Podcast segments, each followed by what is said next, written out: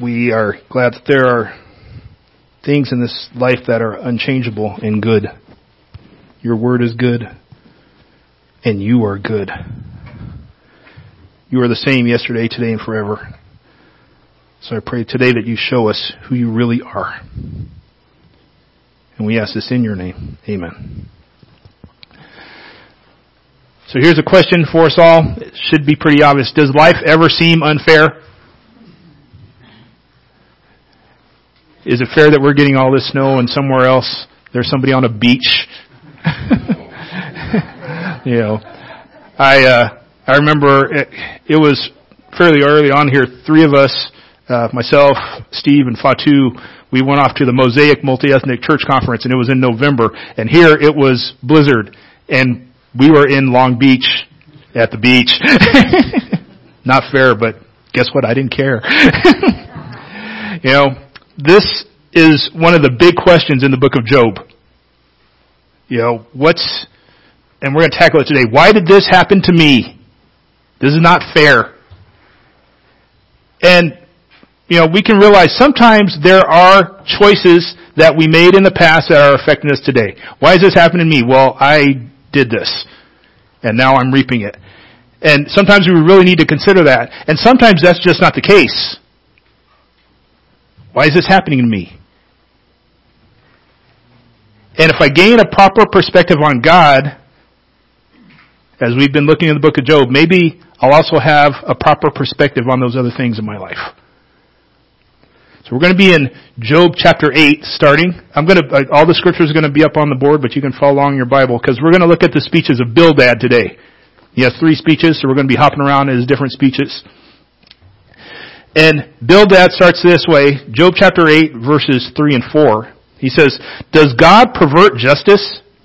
Does the Almighty pervert what is right? Since your children sinned against him, he gave them over to their rebellion. Boy, what a nice thing to say to somebody whose children just died, huh? Okay, verse 6. If you are pure and upright, then he will move even now on your behalf and restore the home where your righteousness dwells. And then verse 20. He says, look, God does not reject a person of integrity, and he will not support evildoers. And then Bildad has another speech in chapter 18. We're going to jump up to that one. Chapter 18, verse, starting in verse 5. He says, Yes, the light of the wicked is extinguished. The flame of his fire does not glow. The light in his tent grows dark, and the lamp beside him is put out. His powerful stride is shortened, and his own schemes trip him up. For his own feet lead him into a net, and he strays into its mesh. A trap catches him by the heel, a noose seizes him. A rope lies hidden for him on the ground, and a snare waits for him along the path. Terrors frighten him on every side and harass him at every step. His strength is depleted. Disaster lies ready for him to stumble. Parts of his skin are eaten away. Death's firstborn consumes his limbs. He is ripped from the security of his tent and marched away to the king of terrors. Nothing he owns remains in his tent. Burning sulfur is scattered over his home. His roots below dry up, and his branches above wither away. All memory of him perishes from the earth. He has no name anywhere. He's driven from light into darkness and chased from the inhabited world. He has no children or descendants among his people, no survivor where he used to live. Those in the west are appalled at his fate, while those in the east tremble in horror. Indeed, such is the dwelling of the unjust man, and this is the place of the one who does not know God. Here's Bildad's speech in summary. He says, justice always reaches the wicked. That's our first point. If you're following along in your, in your, uh, bulletin or if you're using version, it's on there too. Justice always reaches the wicked is what Bildad is saying. He starts off with two rhetorical questions. Which the answer is, he says, God doesn't twist, bend, or corrupt justice, does he? Of course not. God will not twist, bend, or corrupt justice. He says, evil actions have consequences. He says, Job, that's why your kids died. He says, but also, God also is just in repentance. He says, if I change and do what is right, then God will restore me. It's on me first, he says though. I mean, verse 20, he says, look, God does not reject a person of integrity, and he will not support evildoers. So there's this two side. His basic thing is, if you are bad, if I am bad, then bad things will happen. And if I am good, then good things will happen to me. That's his statement. Because he says, look what happens to the wicked people. He says, their light, that's another poetic way of saying their life, their life is extinguished. Their life is put out. He says, if a wicked person, their plans fail. He says, wicked people get trapped in their own schemes that they're putting together. And there are other people outside of the wicked people that are trying to entrap them. A wicked person has fear in the present and they have fear of the future. He says, and that's why a wicked person can only endure for so long. Eventually that will just wear them down. He says wicked people get sick. Wicked people have no security. Eventually the wicked person will just wither away and die from within and without. It will be both visible and invisible. And he says the wicked person doesn't just go to bed and die peacefully in their sleep. He says they are chased into death. He says the wicked person has no family. He says their life becomes a living example of what not to be because they don't know God. That's Bildad's doctrine. And we can see examples of that even in our world, in our history. I talked to our two resident historians, Steve and my wife, Jennifer. And I said, give me some historical people that this actually applies to. And they gave me quite a list. Robespierre, Danton, and Marat were all killed in their own revolution in France. They killed people with the guillotine and then they were guillotined. Steve was reading about Jesse James, the outlaw. He was a preacher's kid, which I didn't know. He had a domineering mother and then he was sold out by his own friend. Um, Ted Bundy, Al Capone. Steve gave me all these. Jeffrey Epstein, Charles Ponzi, Hitler, Stalin, Osama bin Laden. Okay, these are all people that we could rightly say, yeah, I wouldn't want to go out the way they did, but if anyone deserved it, well, maybe these bad people. So Bildad's not wrong entirely. But the thing is, he limits God's justice to just what he can see during one human lifetime. He's forgetting that God's eternal and so is the human spirit. He's saying everything happens within this one, you know, what, 80 year period. For the wicked, it's shorter. But he's not wrong about God, you know, punishing the wicked. We're going to put up just a, a series of verses. I'm going to read through them. These are from Old Testament all the way to New Testament, from prophets to, to Jesus. Psalm 11:6. Let him rain burning coals and sulfur on the wicked. Let a scorching wind be their portion in their cup. Proverbs 10:16. The reward of the righteous is life. The wages of the wicked is punishment. Proverbs 14:12. There's a way that seems right to a person, but its end is the way of death. Isaiah 3:11. Woe to the wicked, it will go badly for them. For what they have done will be done to them. Matthew 25, 40, uh, 45 and 46. Jesus said, Then he will answer them, I tell you, whatever you did not do for the least of these you did not do for me, and they will go away into punishment, but the righteous into eternal life. And the first part of Romans 6:23, the wages of sin is death. Okay, there is absolutely a reason to obey God's laws. Because there is always punishment for the things I do.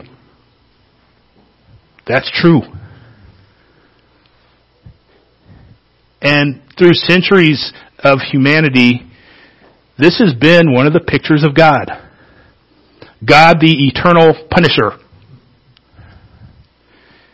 And honestly, that's not a God I would choose to love and serve.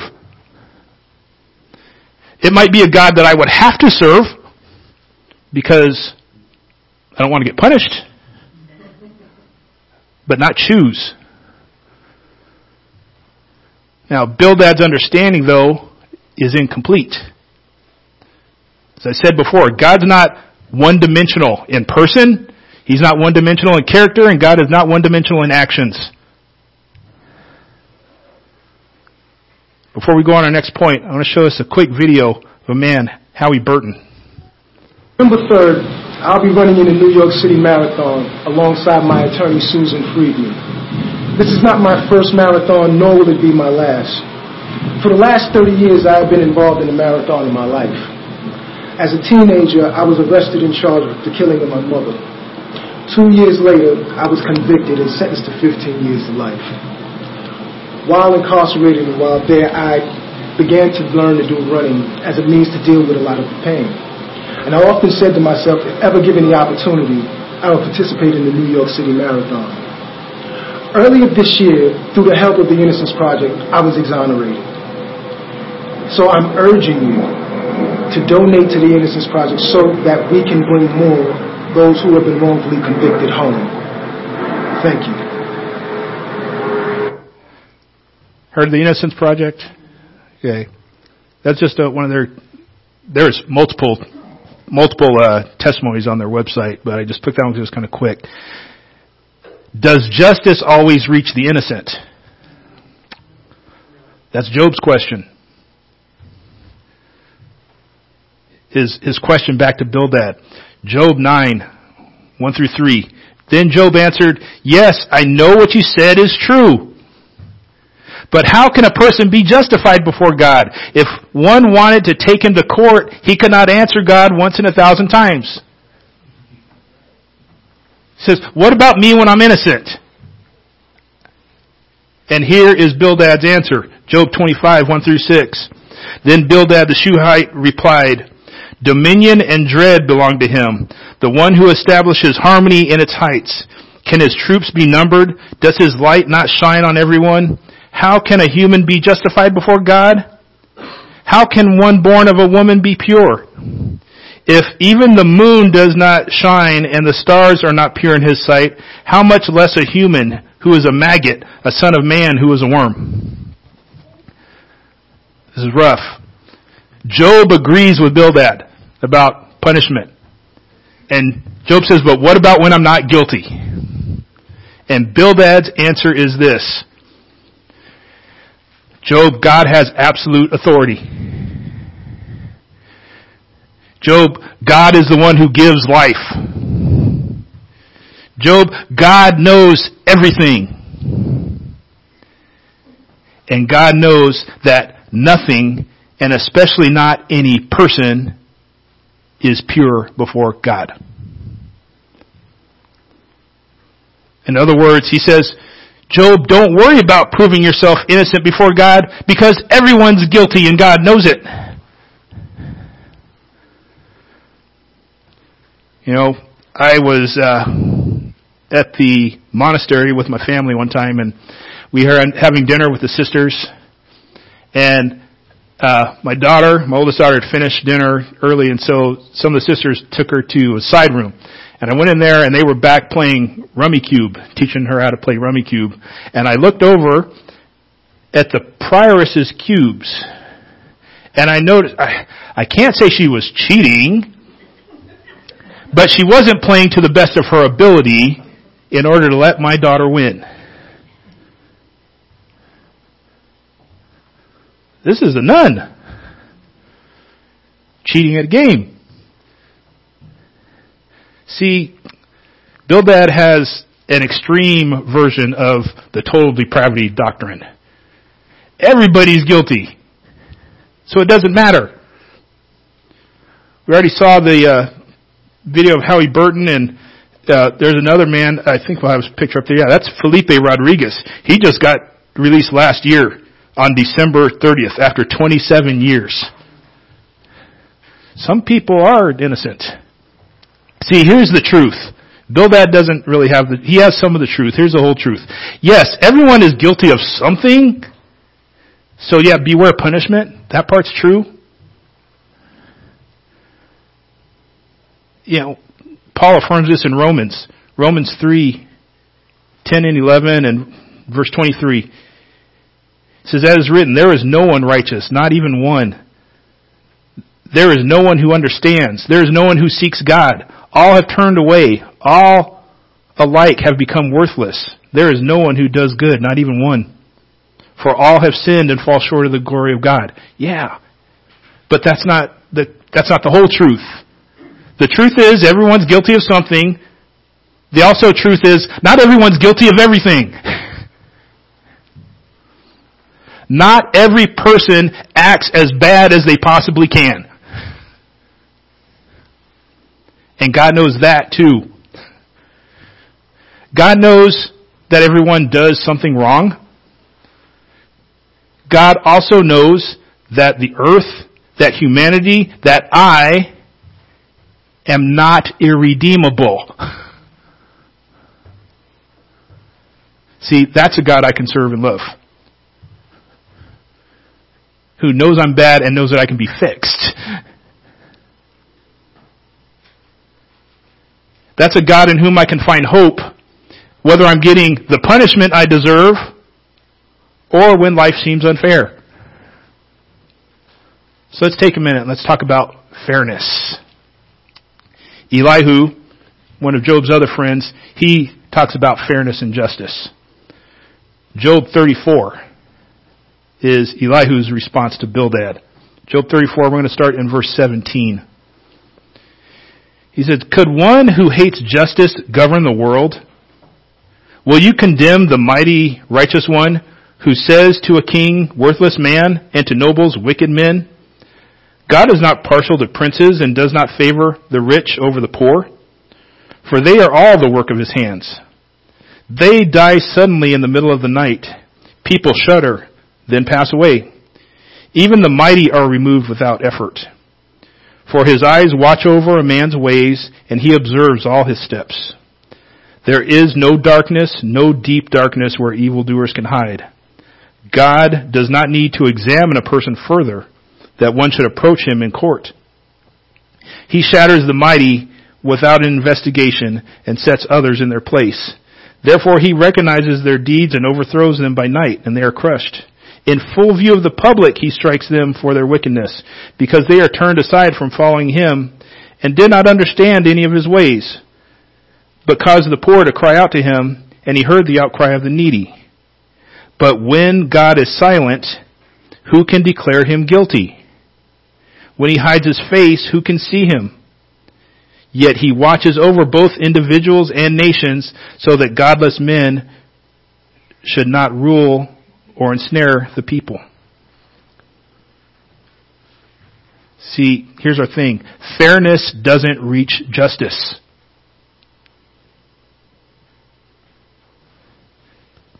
Remember, Bildad says, if you are bad, then bad things happen to you, and if you are good, then good things happen to you. And Elihu rightly says, that's just not true. He says, just not true. He says, just look at our world, Bildad. There are unrighteous kings and there are righteous kings. And some kind, sometimes God takes down the unrighteous ones, and sometimes He doesn't. And guess what? No person goes up to a king and says, you're unrighteous. The king just continues to reign.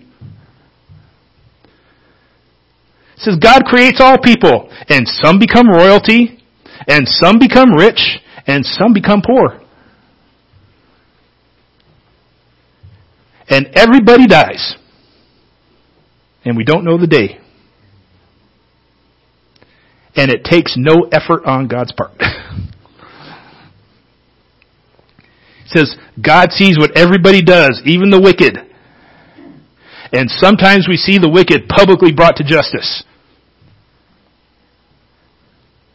And sometimes we never see the wicked properly, pro- publicly brought to justice. But God is still just. Even Jesus said the same. Matthew 5, 44 and 45. I tell you, love your enemies and pray for those who persecute you, so that you may be children of your Father in heaven. For he causes his sun to rise on the evil and the good, and sends rain on the righteous and the unrighteous. It snows on good people and bad people.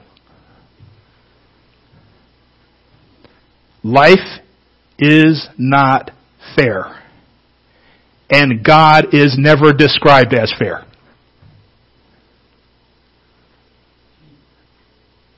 Fairness is not an attribute of God. What's fair? Is fair equal, I got this picture up here, people trying to look at the baseball game. Equal inputs?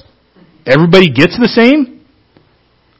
Or is fair equal results? Or is it fair that all the people in the background paid to watch the baseball game and these other people are cheating?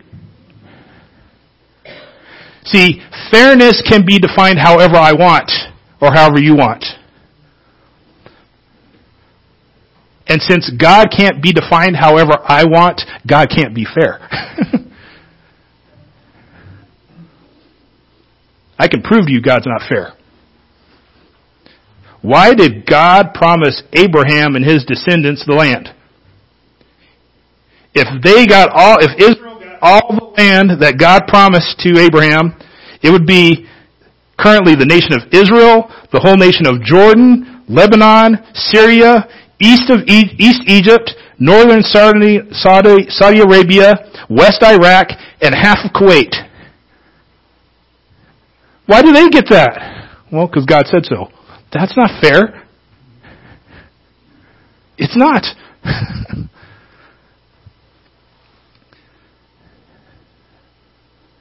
Motorcycles Paul generation had to go to war. I didn't. That's not fair. Now you might say, well that's, that's stuff, that's sin stuff. War is sin stuff after the fall. God made life not fair from the beginning. Think about this. Two people. Let's take Steve and I. We're about the same age. I did sports in high school. Steve, what sports did you do in high school? All of them. Okay. Steve did all the sports. Iggy, you look at our build now, even though I wouldn't say we're both at our prime, Steve's a bigger man than me. Okay. Steve could probably outstrength me. I was a runner. I could probably out endurance him. It's not fair. We're just different.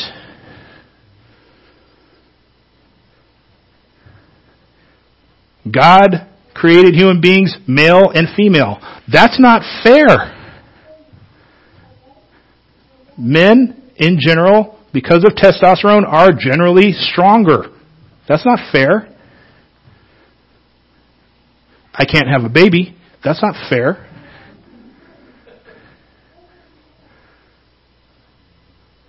Women, none of you can get prostate cancer. That's not fair. I can't get ovarian cancer. You know, think of even work. Say there was no fall and the earth was still perfect. Two people go out and they both till their land and they do the same amount of work and put in the same amount of seeds. They still might get different harvest. It's not fair.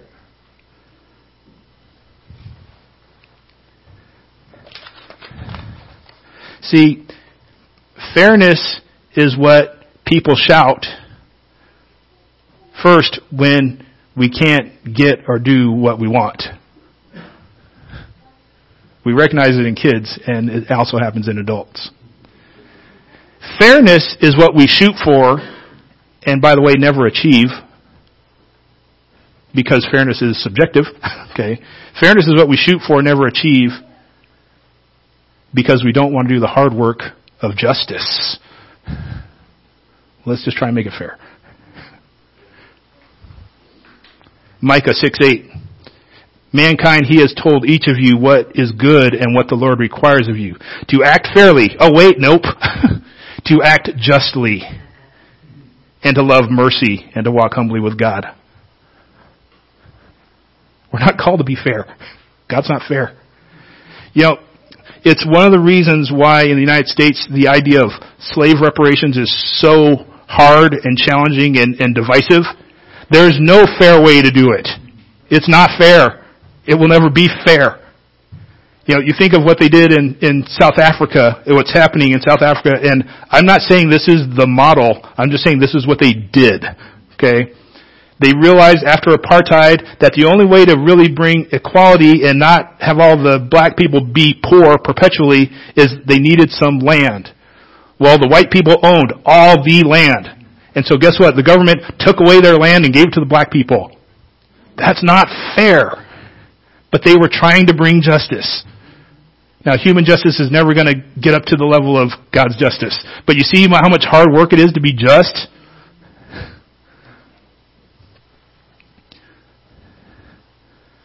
And you think about, it, well, why would God make life unequal?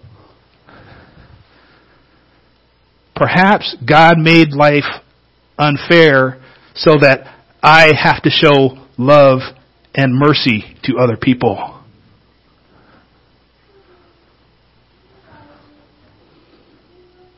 And you know what? The last thing I want is for God to be fair. Fair is the wages of sin is death. I don't want fair. I want God to be just. Because let's go back to Romans 3 23. For all have sinned and fall short of the glory of God. And now all are justified freely by His grace through the redemption that came by Jesus Christ. God presented Christ as a sacrifice of atonement through the shedding of His blood to be received by faith. He did this to demonstrate His righteousness because in His forbearance He had left the sins committed beforehand unpunished. He did it to demonstrate his righteousness at the present time so as to be just and the one who justifies those who have faith in Jesus. God can be just in punishment and it can be just in salvation. See, yes, I believe God punishes evil. But God's not one dimensional in person, in character, or his actions. God punishes evil and God justly redeems people. And those are two perspectives of God that I can believe at the same time. See, Bildad forgot that mighty God saves and pays the ransom. So I can be innocent. Life's not fair but God is just. God is just so that I can demonstrate His love. Actually, let me put it back. I misspoke. God is just so that He can demonstrate His love. Life is unfair so I can demonstrate God's love.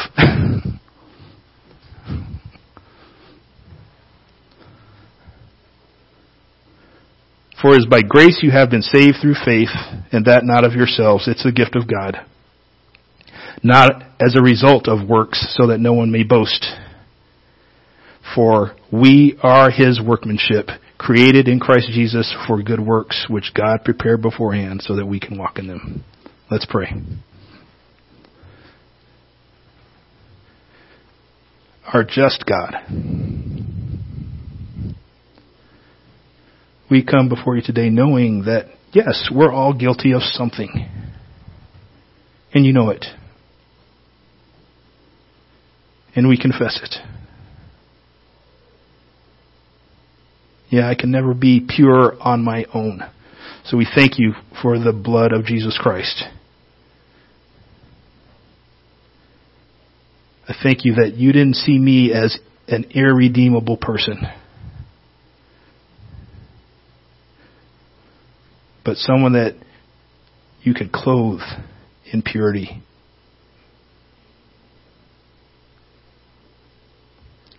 And that you, with that, give me the charge.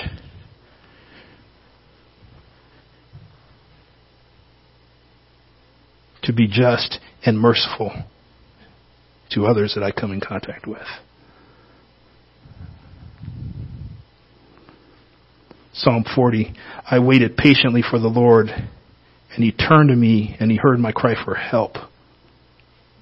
He brought me up from a desolate pit, out of the muddy clay and set my feet on a rock, making my steps secure. He put a new song in my mouth, a hymn of praise to our God. Many will see and fear, and they will trust in the Lord. How happy is anyone who has put his trust in the Lord and has not turned to the proud or to those who run after lies. Lord, strengthen us to run after you, to run after a higher, higher goal than fairness, but your justice. Because without your justice, none of us would be saved. We give you thanks and praise for who you are this morning and what you do. And we ask this in the name of Jesus, whose blood redeems us. Amen.